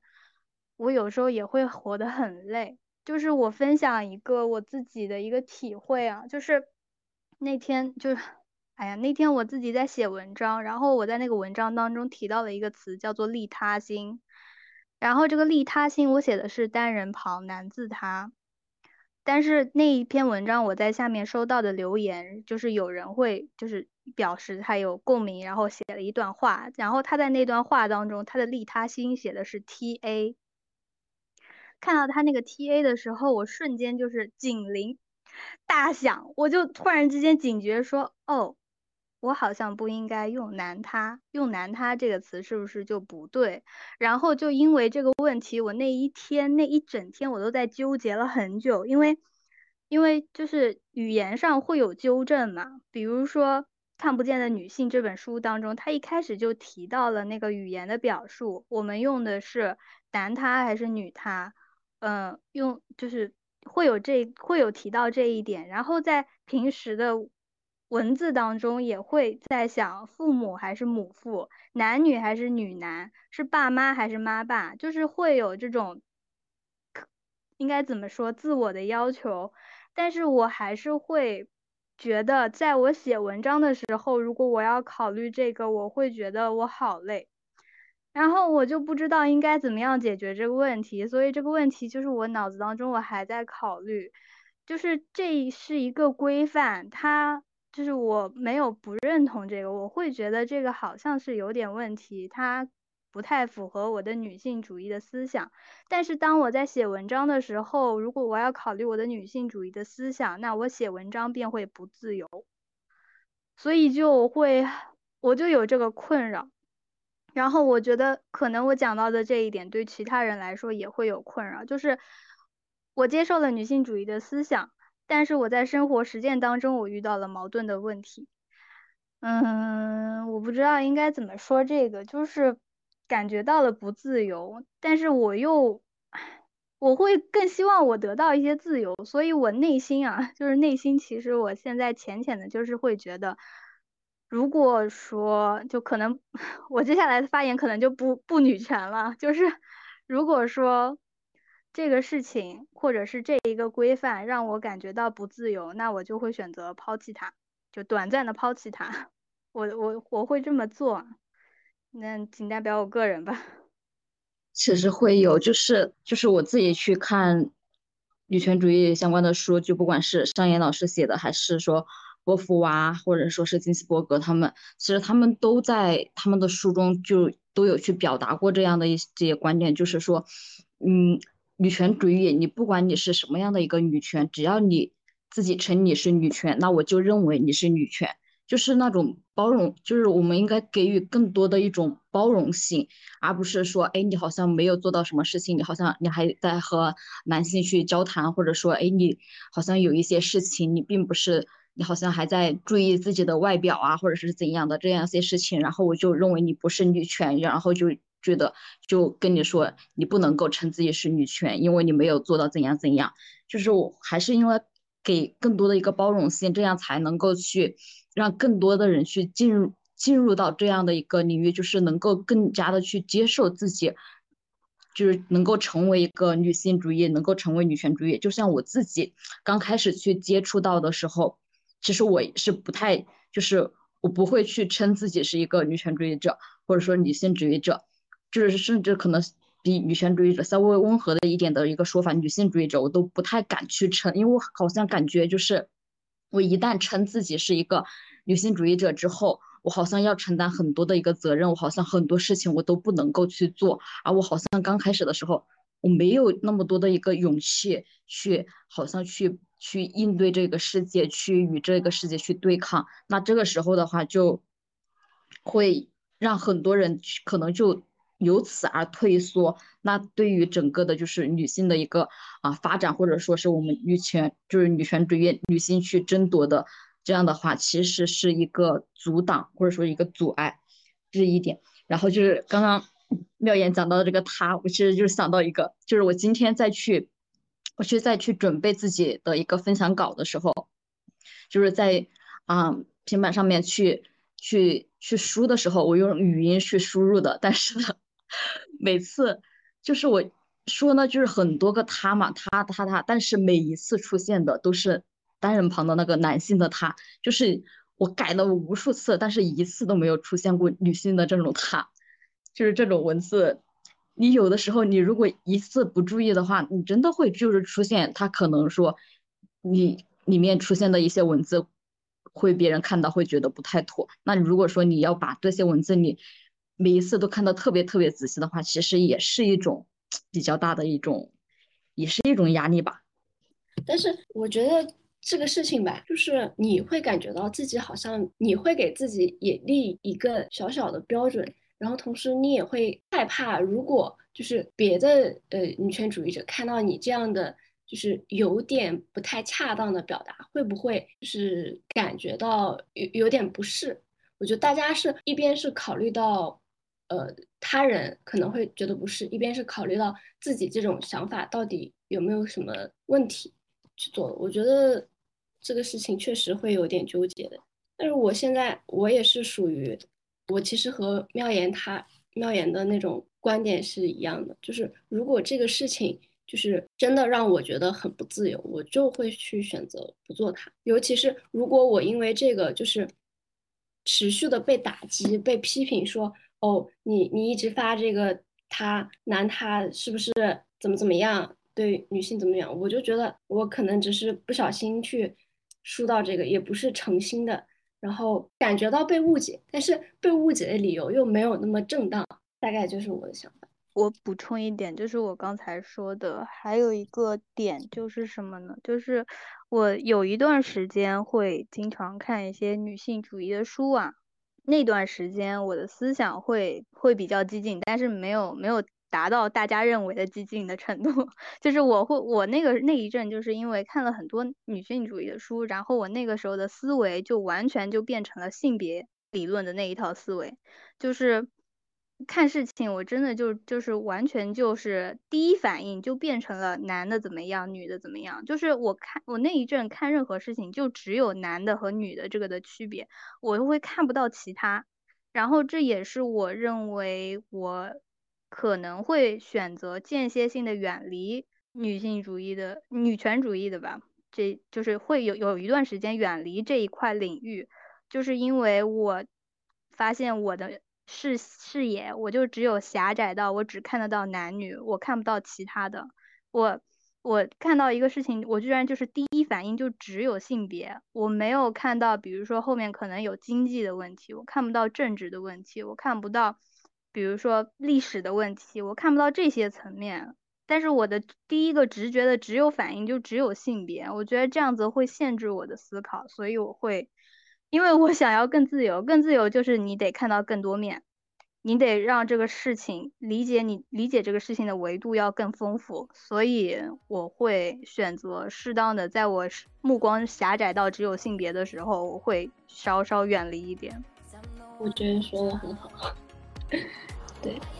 不能让就是某一个视角限制了你更多视角的存在。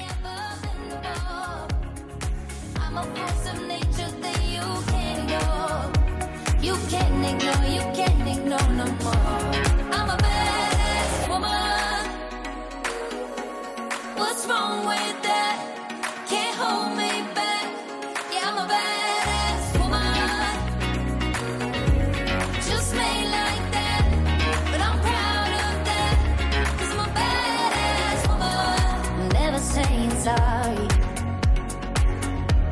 This ain't what's on my mind.Need a body to prove I'm worth your time. Oh, I am smarter than you, give me credit for, and I'm way stronger than I ever been before.